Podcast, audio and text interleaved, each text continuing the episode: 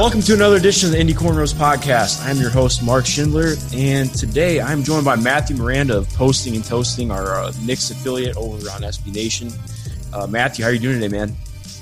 I'm doing well. Thanks for having me. Very excited yeah, to man. be here. I'm, uh, I'm really glad to have you on. So it's uh, it's kind of fun. We were originally starting this off. We are going to talk about the uh, the '90s rivalry between the Pacers and Knicks, but this week is uh it's a Marvel theme week at SB Nation. So you know, luckily it turns out we're both big Marvel fans. So I, I thought it would be fun if we uh do some Marvel player to uh, to MCU crossover comps. So I'm I'm excited for this, man. I got I got a couple pages full of notes and a lot of uh, a lot of imaginatory stuff going on up in my head, man. So uh, mm-hmm, mm-hmm. I'm trying to think where I want to start. Um, did you have anywhere you want to lead off, or do you want to just jump right into it?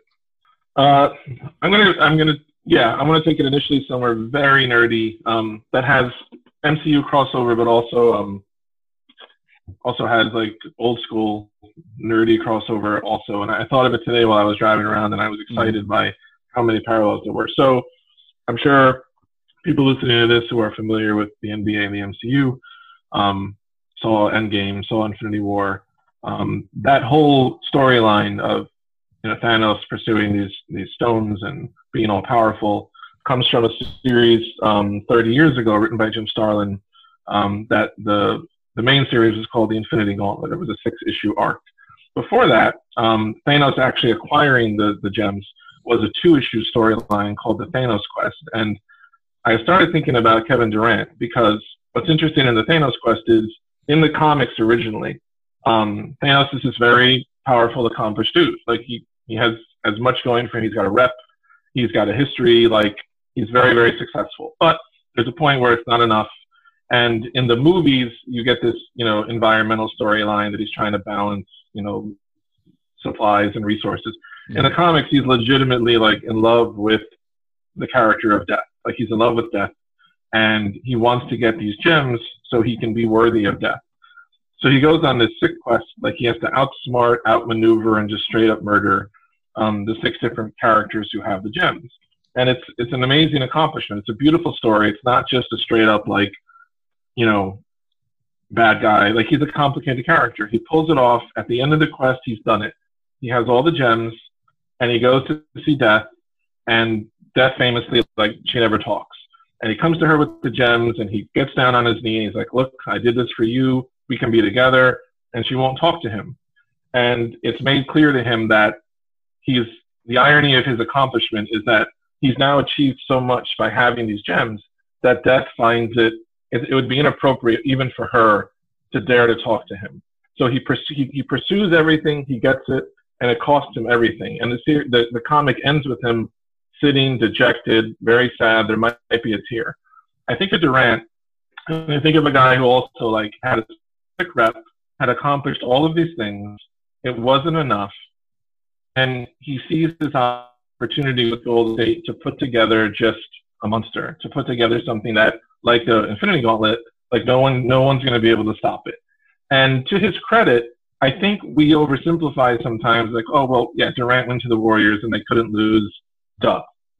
But we see all the time that just plugging talent into other talent doesn't always yield results.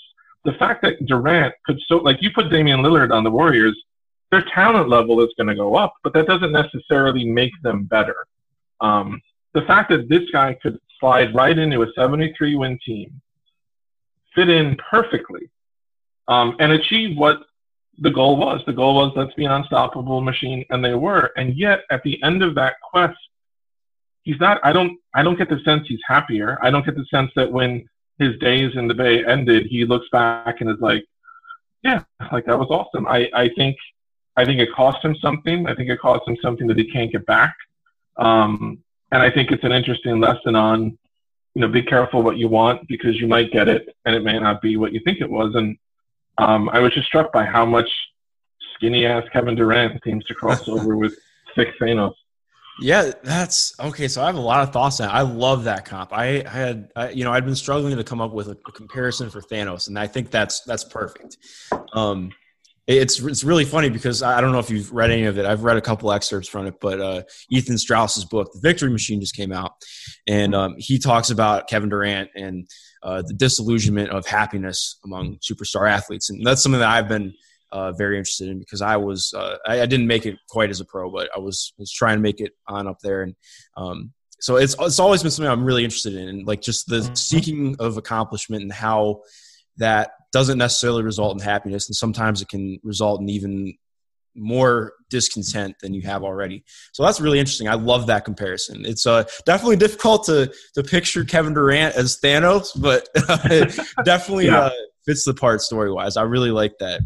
Um, I think the first one that I have was more of a comedic direction uh, than anything, but I thought it was perfect because uh, I, I actually just I scrolled through the 70, 72 pages of characters on on Marvel.com for every single character there is, and oh, nice. I just went through it to to find as many comparisons as I could. And I think my favorite one I came up with, J. Jonah Jameson. If you're not familiar with the name, I'm sure you are, but anybody who who is listening, um, the the editor for the Daily Bugle, editor and owner for the Daily Bugle, uh, in Spider Man, and the the perfect excerpt from Marvel.com, notorious for his editorial attacks on costume superheroes. And I immediately thought of Bill Simmons. Uh, I, I, just don't think you can go wrong with that. Bill Simmons is notorious for his editorial attacks on players a la uh, superheroes. Um, I just thought that was too perfect. I, I, couldn't couldn't break that comp. So take with that what you will. I won't dive into that one too much more, but I thought that was great. That's excellent. Um, I never would have made that association, but it fits perfectly um, and Jay Jonah still added, if you saw the night that episodes three and four of The Last Dance came out, um, Simmons tweeted about those. That was the Dennis Rodman episode. Oh, that he's not interesting. Oh my god, it's not interesting. And and someone very funnily, you know, tweeted back that this is Bill Simmons who will write like a ten thousand word piece on him and Sully, you know, playing at the slot machines in Vegas, and that that may not be more interesting than Dennis Rodman. Um, I love that comparison. I think that's I think that's perfect, and I think it's funny that as Simmons grows older, you have this transition from a guy who really was a fan to a guy who now has enough power and clout that like he can be kind of miserable about something that should just be fun. Yeah. Um, and Jameson, you would think, okay, you you run a paper, like you can have some fun with this, and the guy is just relentlessly miserable. Yeah, um, that's exactly. an excellent comparison. That's very yeah. good. And you could even draw it farther. Uh, J. Jonah Jameson is always chasing after Spider Man. Well, Bill is always going after Kyrie Irving. So I think you know, you just the, the, parallels grow, man. The parallels grow. That is true. Um, um, so what's your next one?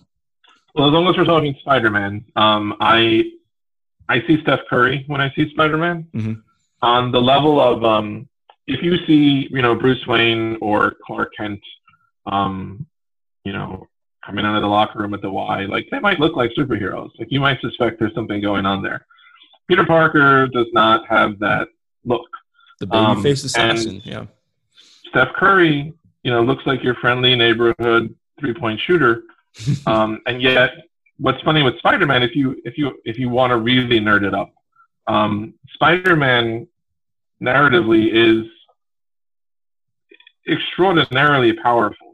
We lose sight of that, I think, a lot because it's Peter Parker and, and we play more on the silly elements. But like Spider-Man in a fight would destroy Batman because he's just freakishly physically powerful, and he has this sense where he always knows, you know. And when you see Steph running around, like it's not just to me remarkable that Curry does all the, the fantastic productive things that he does it's that for a guy that small who clearly could have it, and I know the league is not as blood and thunder as it used to be, but like you don't see Steph getting crushed. You don't see him getting blindsided by picks. You don't see him getting layups or from outside. You don't see him getting blocked. Like he, he has this incredible sense of presence of where he is and where others are. And he doesn't look like anything until he starts doing what he does and then it looks so natural. And and in Spider Verse, um, like the animation, one of the things that I love so much about MCU also has it, but Spider Man always looks so graceful. Like he always looks. It doesn't look like a toy or a or a blueprint. It looks like that's what a person would actually look like if they could do that.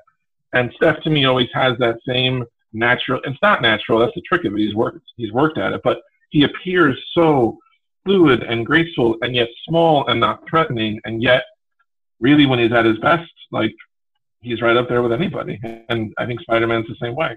Yeah, I love that comparison. It's almost like um, when you see Steph uh, running a zipper action or um, taking some kind of back cut. Uh, like, yeah, his movement on the court, it's almost like when you see Peter Parker swinging through New York City.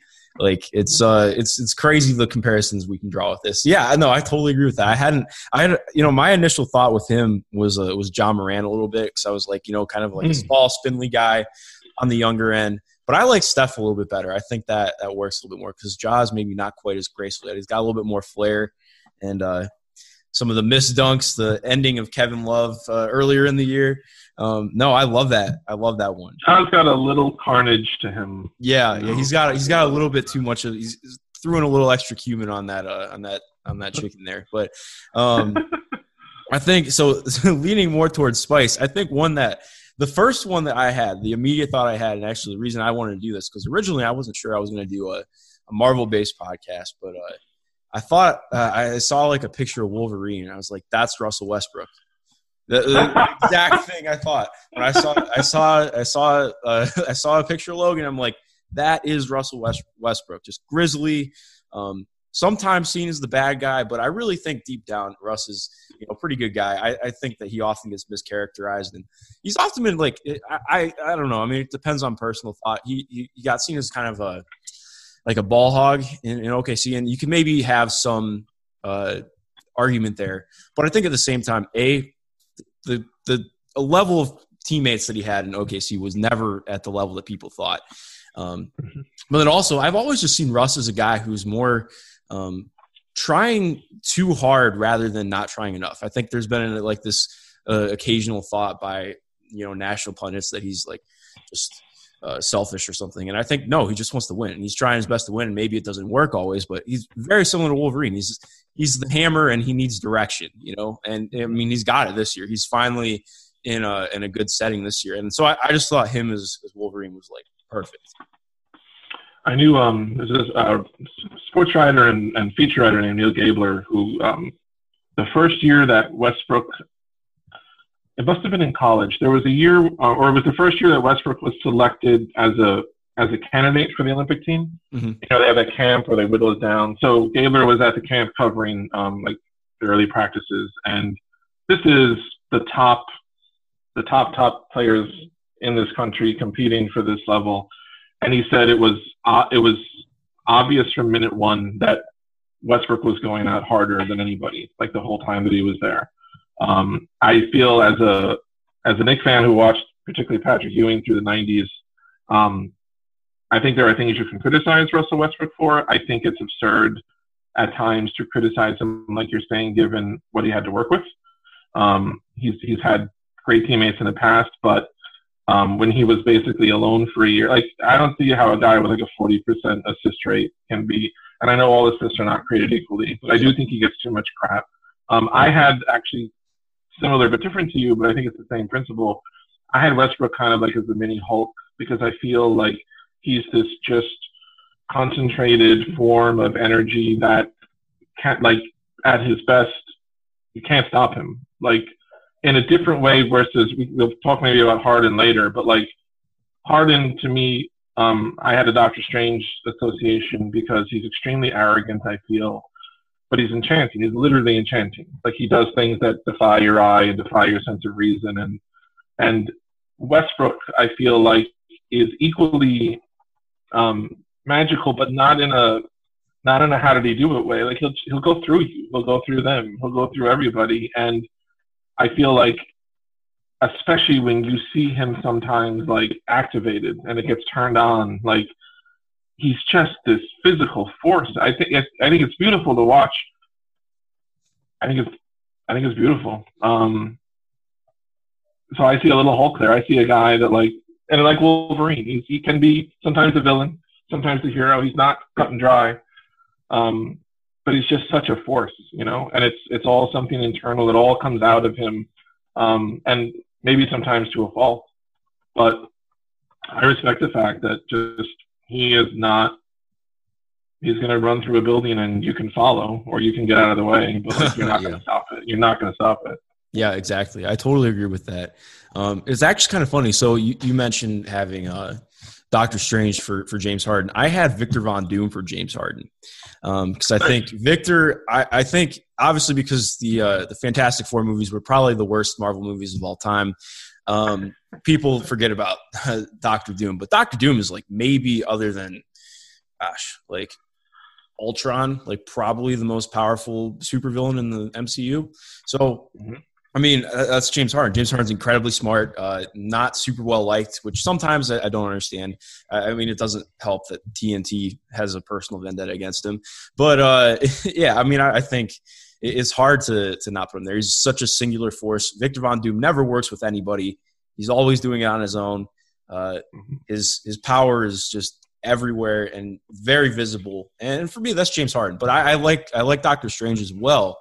Um, but for Doctor Strange, I actually had CP3, former James Harden running mate, because um, he's kind of uh, he's. I feel like Doctor Strange has a charisma to him, but he does some things that are a little little shifty that you maybe don't like, and that's CP3. You know, uh, getting colluding with the refs a little bit, drawing technical fouls at the end of games uh, for untucked jerseys, um, but just has a craftiness to him that makes him impeccable. So I think CP3 works for Doctor Strange as well. It does. It does work. I I think I see CP3 as a young version of the ancient one. Like I can see CP3 in 50 years being the person that Doctor Strange is seeking out mm-hmm. who has all this knowledge and all this brains, but also completely works as as Doctor Strange. And I'm, I think importantly on the level of like arrogance, like Chris Paul is arrogant. You can say he deserves to be, but like he's arrogant. Yeah. And Doctor Strange, you know, very arrogant. I think yeah, there's such a bad connotation with the word arrogant sometimes, but it's it's right. It's fitting. I mean, like there's a difference between being arrogant and having no reason to be, but then I mean, when you're yeah. at that level, you you have the right to be arrogant a little bit because yeah can carry that air with you. Um, so yeah, also, he's not delusional. Yeah. Know? Yeah, exactly. It's not like uh, well, Michael Beasley wasn't arrogant. Michael Beasley was a little delusional. But, Michael Beasley was was his own separate universe. Like he's like Image or or you know he's a separate company. Oh yeah, dude. I actually so totally unrelated to Marvel, but um, I was talking with my friends the other day. Uh, the the video came up from uh, the one time when when Bees was playing with the Knicks, and he uh, he went to check in and takes off his sweatpants, no shorts underneath. Didn't even realize until the crowd starts going crazy. That oh man, dude, Michael Beasley kills me. Man. That was uh we had him um in our in our most moment ever tournament. We had Beasley explaining um, using 11% of the, how nobody uses 11% of the brain. And there's a clip I don't know if you've ever seen it. There's a clip when he's on I think Minnesota, where he's on he's on the bench and he's like tapping himself on the knee and then starts like tapping the knee next to him with no recognition that this is another human being for yeah. like for like a couple seconds. And I, I showed it to my fiance because it doesn't sound when you describe it, you must be getting something wrong because that can't possibly happen. And then you watch it and you're like, no, that happened. That's- yeah, no, exactly, man. That, that that was always crazy to me. Oh man, good old Michael Beasley. Um, so moving on to another one. Um, Oh wait, actually, I just went. Who who did you have? Um, I have still. I'm gonna go with um. So I was trying to think who LeBron would be um in Marvel, and I ended up settling on Captain America. The reason being, um, LeBron. I, I when I look at LeBron, I see unlike like Michael Jordan trained like with Dean Smith. He trained, you know, with the best the best possible college person to give it to the pros. Mm-hmm. Kobe Bryant's drafted to the Lakers. Jerry West is there. Um, Shaq is there. There's actually two All Star guards already ahead of Kobe and Nick Van Exel and Eddie Jones. Yep. He has also kind of like go train, learn. When I see LeBron, I think of Steve Rogers because I think of a guy who like wants it from the start, is not, and and it's a weird because LeBron I don't think ever looks like young Steve Rogers, but there's a parallel in the sense that he was humble, he wanted it. Um, he committed to it, and he's not someone who he's not like Captain America. The moment he's there, because of what he earned it, because of what precedes his his experiment, he's a natural leader. Like just he's an icon. People flock to him. LeBron, like it's it's hilarious to see, and I just saw it again like a month ago maybe. Clip, interview clips with Cavalier players after he's drafted, but before he's come. Darius Miles. And oh Darius God. Miles and Carlos I think it's Ricky Pierce. No, not Ricky Pierce. It's Ricky uh, Davis. Yeah, Ricky Davis. Can't forget him. You're seeing these guys like okay, like he's he's. I think it was Ricky. I think Darius Miles was the one who said like, you know, if he wants to come on board, he can come on board. And like, no, he's not here to come on board. Like he's here to clear you out and get going. And I see Captain America to me as someone also. He wasn't born into it. Humble background. Um, and as soon as he arrived, he's there. Um, and it's it's hard to imagine the time before him. And I feel like Captain America in the context of the Marvel Universe is another guy who there's in the movies especially there are no heroes before him. Mm-hmm. Um, but once he's there, you can't imagine what it was like before him. And I, I feel the same way with LeBron.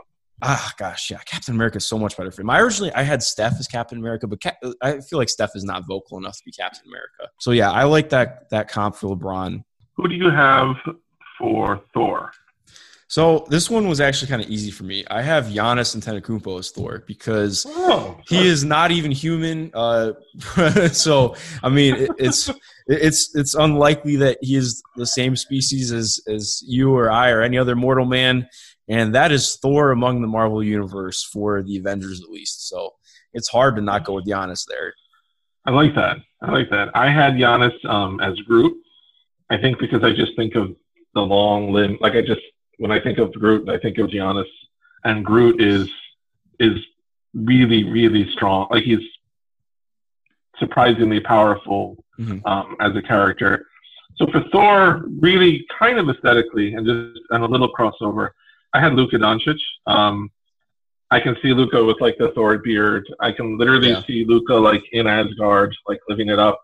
And there's something, um, especially in the early MCU, um, there's something very bright about Thor, just bright and joyful, um, and yet obviously like oddly powerful. And Luka, like there's a brightness to him, there's a joy, um, there's a a hard to understand um, advancement beyond his years of what he can do. And I feel like Thor, being a god, um, has that kind of parallel also. I, I I, I think that's I would like to see Luka Doncic like with a hammer. Like, yeah, yeah.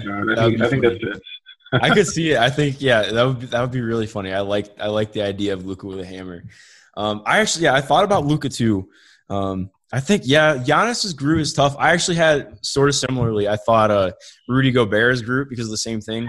Half the time I can't understand what he's saying, and he has really long limbs. So I was like maybe Groot, but then I also went in the direction of Derrick Rose's Groot because so you got to stick with it for a sec because okay.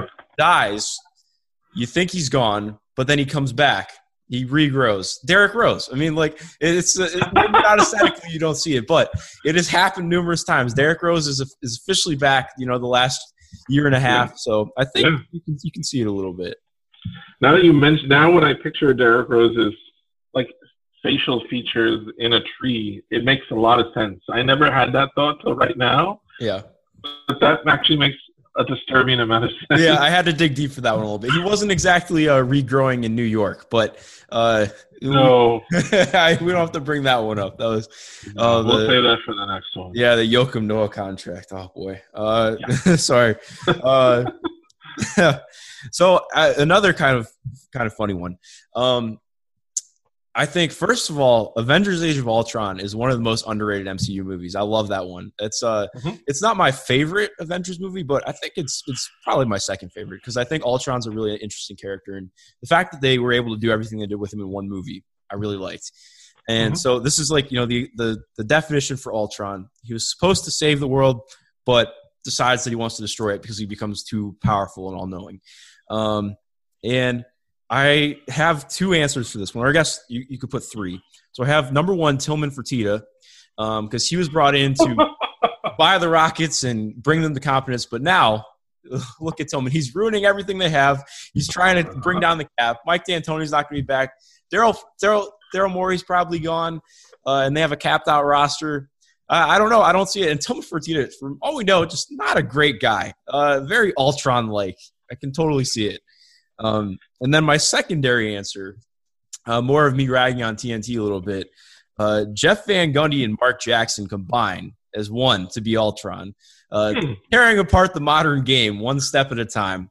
Uh, they were brought on to TNT to to help usher in knowledge to to fans, and instead they uh, complain about uh, taking a step back three or uh, taking an open three instead of driving to the rim. So I, I, thought it was it was hard to not not choose between one of those guys. I like that very much. Um, wow.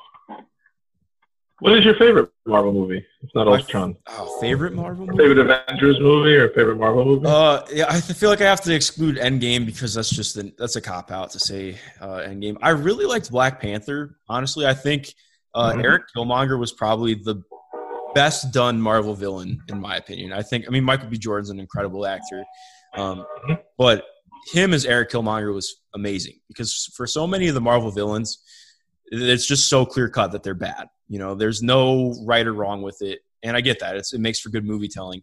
Um, but with Eric Killmonger, obviously he's a bad dude, but there's reasoning for it, and you see that, and it's more than in any other Marvel movie. Like you have a real connection to him, and when he dies, it's first of all, I did not expect him to die. I, I wasn't very well versed with Black Panther the first time I went in and saw the movie. And so I did not expect him to die at all. And I was very moved. I think that's the most moved I've, I'd ever been during a Marvel movie. Um, so I think for me, it's got to be Black Panther. What's yours? So I'm partial to. I like the Guardians movies a lot, and as a reader back in the day, I was mostly interested in the cosmic characters. So um, Gamora and Drax were part of what I read a lot when I was younger. Um, so when I saw the first Guardians movie, I didn't have. I just went in to see it. I had very few, almost no expectations, mm-hmm. and it, they were so funny and so different um, that I think, and and I keep waiting for Guardians three because then they're going to supposedly bring around Adam Warlock, who was like my favorite character by far when I was a kid. So like, mm-hmm.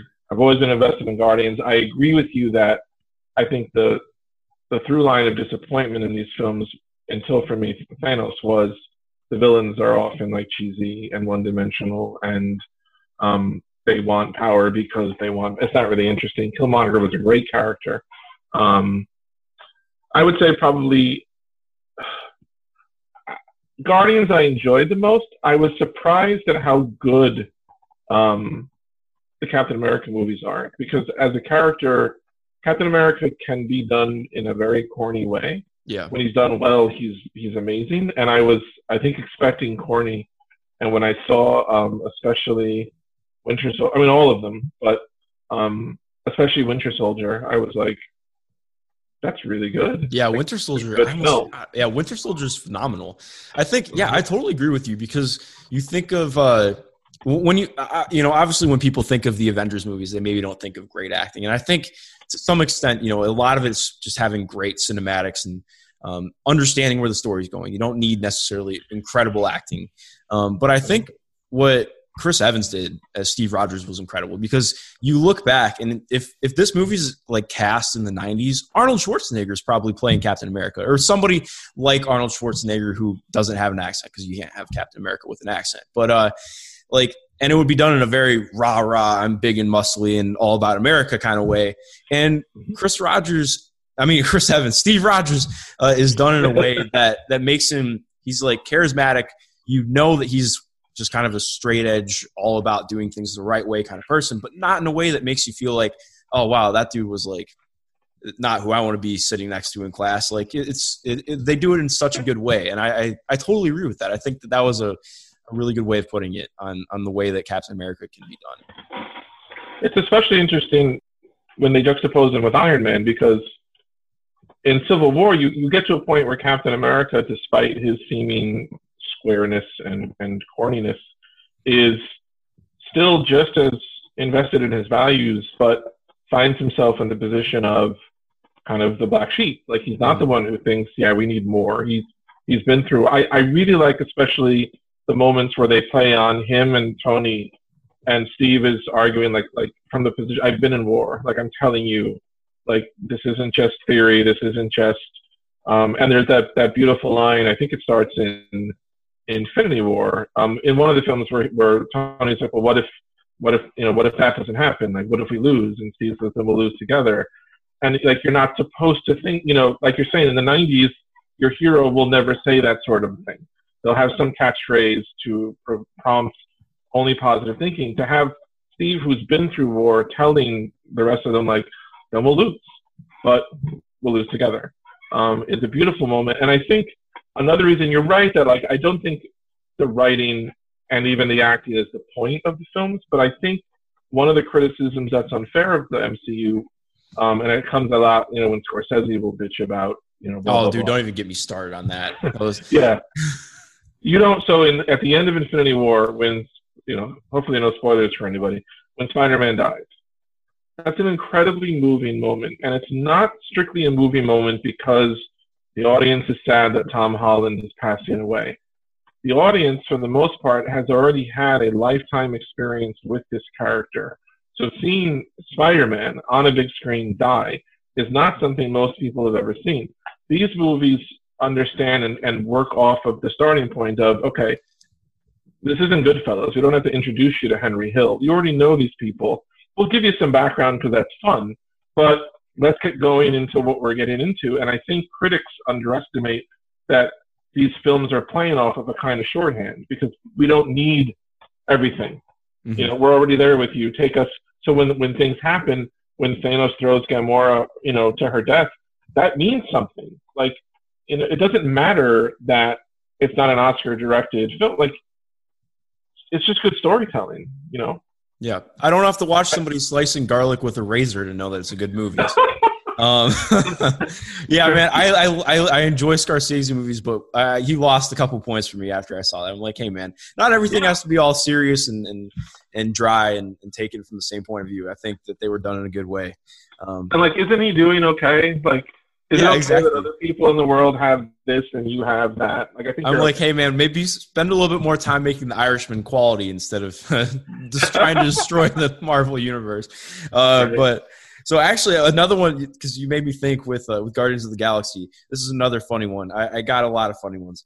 Um, this is a, a, a recent addition to uh, to NBA Twitter um, that I find just pisses me off even more than he ever did as a player.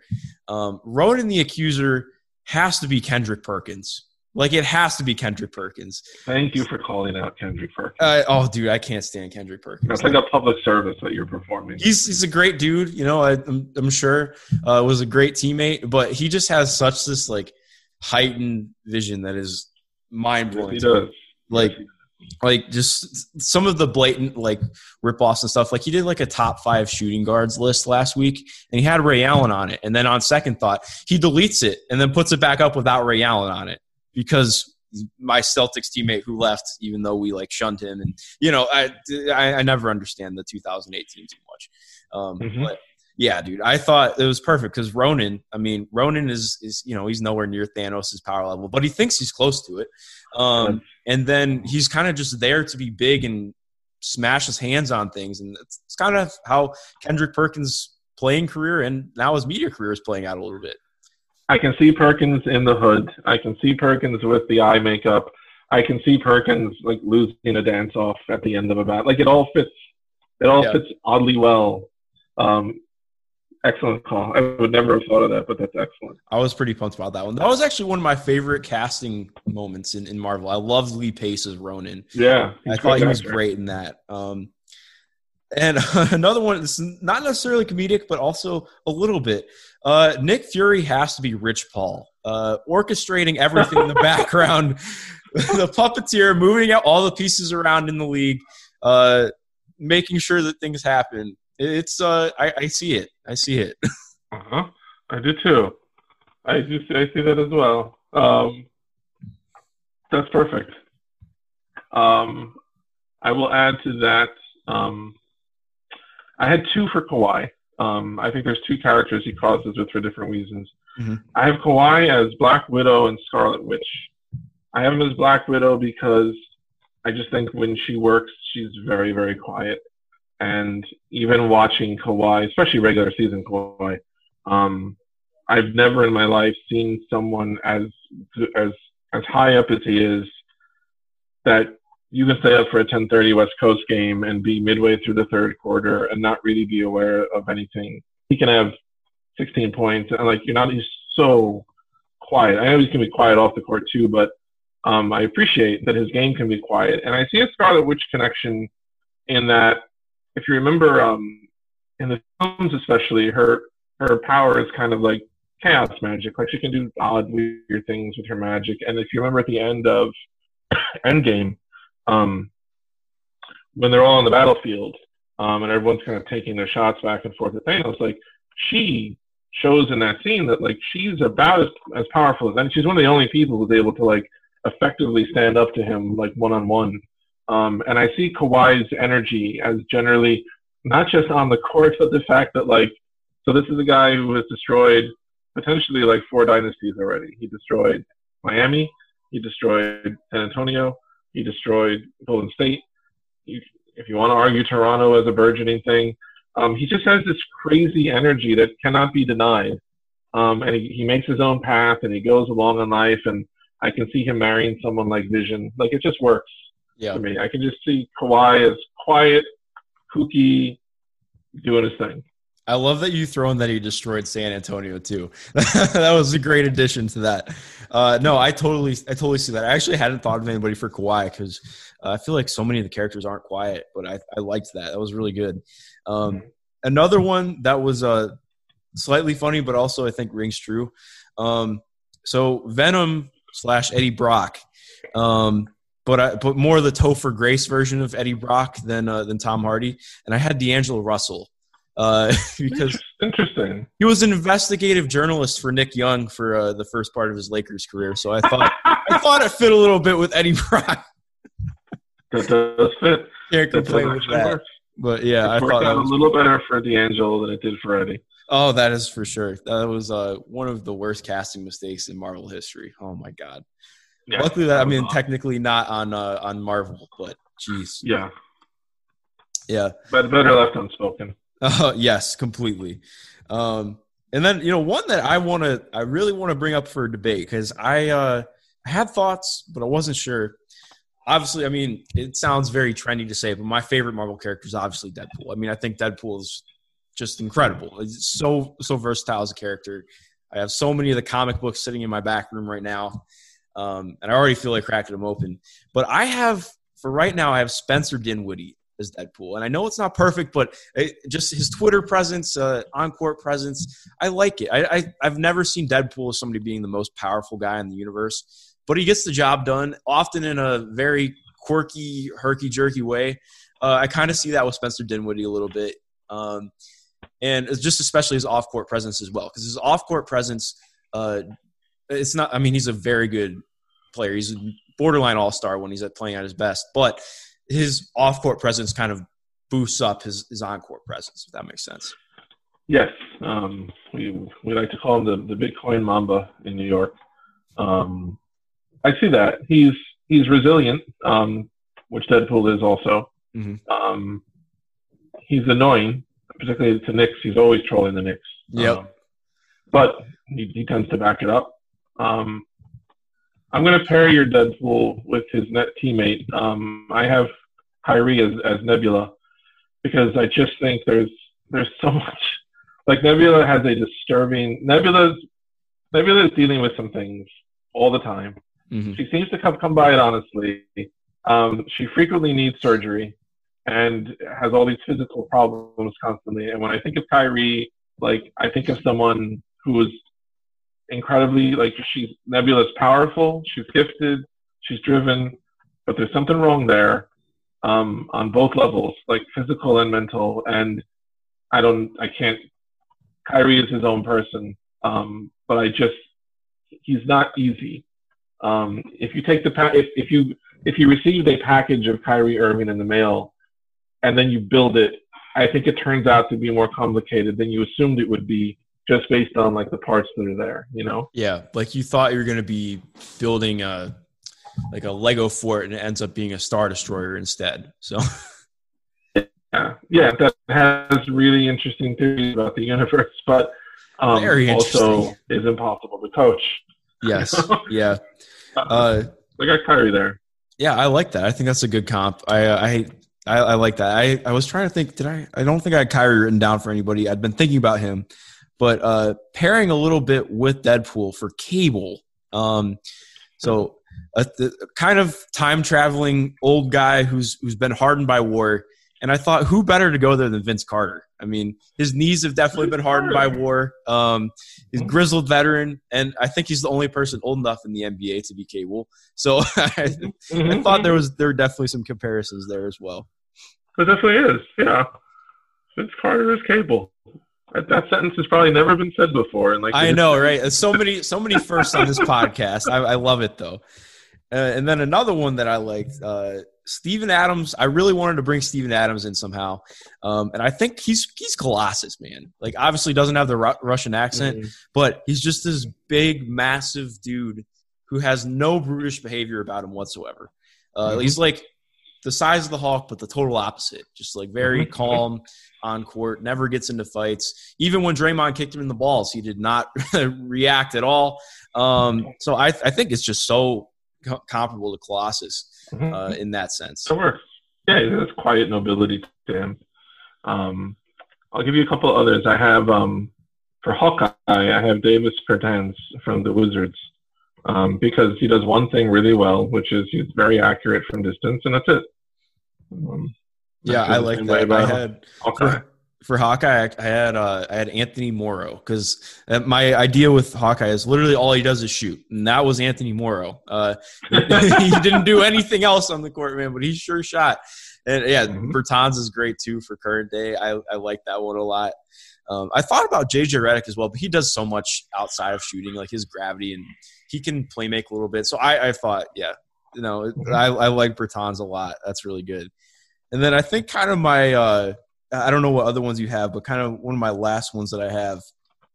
Uh, uh not really for any particular reason, uh, but I just I, I thought of of Green Goblin, and for some reason Jimmy Butler's name just seemed perfect next to Green Goblin. It is perfect. Yeah, maybe I'm just uh, too too focused on Willem Dafoe from the original uh, Spider-Man movie, but I just see it. I see Jimmy Butler as uh as as Green Goblin a little bit.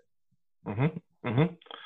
To continue with Spidey villains, um, I have Anthony Davis as Doc Ock. Oh, yes. Because I think there's just all this length there, and like Anthony Davis was six six one until I think his junior year of high school, and then he suddenly exploded. Um, and Doc Ock also was like a normal person, and then added all this length and appendage. Yeah. Um, so I see that. Um, I have two more that are not Marvel, but they're comic related. Okay. Um, so I had to get Carmelo Anthony in here because I'm a Knick fan, so we get in there. If you read or saw The Watchmen, um, there's a character in it named the, there's a character named the Comedian, mm-hmm. and Carmelo strikes me as a comedian in the sense that, and I think this especially hit him when he was traded from New York, and OKC didn't really owe him anything, and um, at the they were playing Utah in the playoffs, and at the end of the series, which they lost, they went on a huge run without him, and like he wanted to come back on the floor, and I think he was starting to get a taste of like you're not guaranteed anything, and then he bounced around from Houston and, and Chicago and possibly Atlanta had him on the books but never played him. Mm. And then he couldn't find a job for a while. And now you see back with Portland, like he loves the life. Like he loves being a player. He just he enjoys being there. And the comedian in a much darker way. Um, there's a scene in Watchmen where Dr. Manhattan is talking about the comedian's behavior in Vietnam. And and the comedian is just off off the rails, like committing war crimes. But to Dr. Manhattan, like he's being true to his nature. Like this, he's not he's not thinking of it as deviant behavior. He's behaving as if he's in his element, and he's yeah. just enjoying it so much. And I feel like when you saw Carmelo, especially in the last year, you saw a guy like really coming to a sense of peace with like, okay, I'm not 28. I can't force someone to trade half the team for me, whatever. Yeah. But I really just I enjoy this element. I I belong here. I enjoy being here. I, I don't make sense. He used to do all this talking about I'm going to be a first digital athlete. I'm going to be blah blah blah. You're you're a basketball player. You do other things, but I enjoy seeing him in his environment where I think he's happiest, and I think he found that too, um, Yeah. which was nice to see. And lastly, because there always has to be Batman, um, I have Ben Simmons as Batman for this Ooh. reason, um, because Batman does everything except the one thing that most superheroes can do, which is fly. And Ben Simmons does everything except the one thing all good players can do, which is shoot. So I feel like Ben Simmons, incredible, can do all the all, all the all the things, but you know he's not Superman.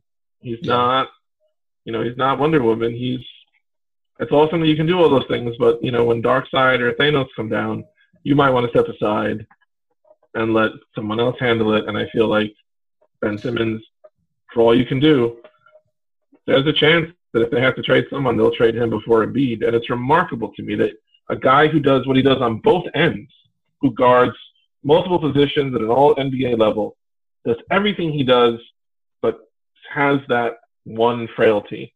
Yeah. And that's, I know, really like that comparison. So I had two things off that. Number one, uh, so the the comedian's uh, deviant behavior was was war and violence. Was Melo's uh, tw- twenty footers and uh, lack of defense?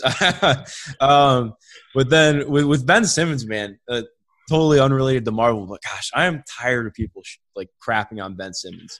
He's Yeah. so good. Like I don't care that he can't shoot. Frankly, I think I have more issues with the fact that he is like not incorporated in the offense at all. Like watching Philadelphia's offense, like I mean, obviously I watch the Pacers, but I watch like the entire league. You know, I I love basketball. It's, it's what I do.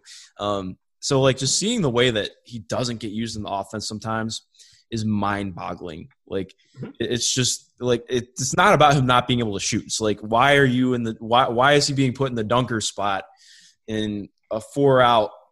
Like it just uh, it's I'll never get over it. And it baffles me. I don't know if it's roster construction. I don't know if it's trying to balance him and Embiid. But when I think, in the time that I've watched basketball, like Magic Johnson, basically a point, played point guard, but he was basically a point forward. Not a great shooter at all. Um, but nobody sat around thinking, what what can't Magic Johnson do? They made it work.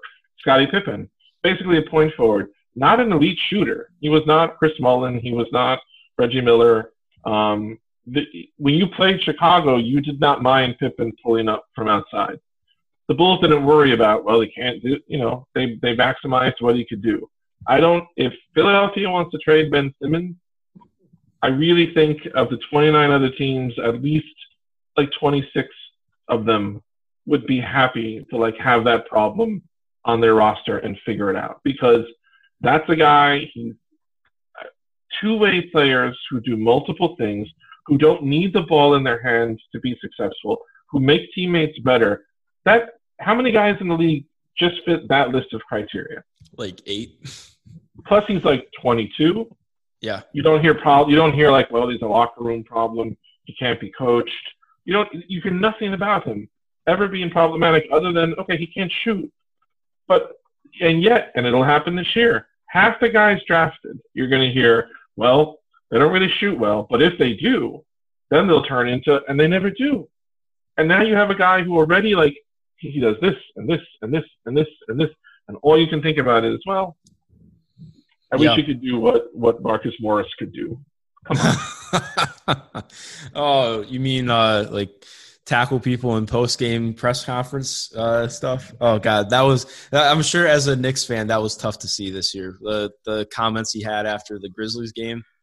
Yeah, and it's funny because when I was doing the not when I was doing the research for our um our our most Knicks moment tournament, um, I found from the '90s um, Chris Childs talking about I think Reggie Mill. Chris Childs was talking about someone, and then there's a you, you probably you probably know this. There was a famous incident in 1993 when Michael Jordan and Reggie Miller kind of got into it and you see Reggie, you see Jordan trying to like really rakes Miller's eyes, and they have to be separated.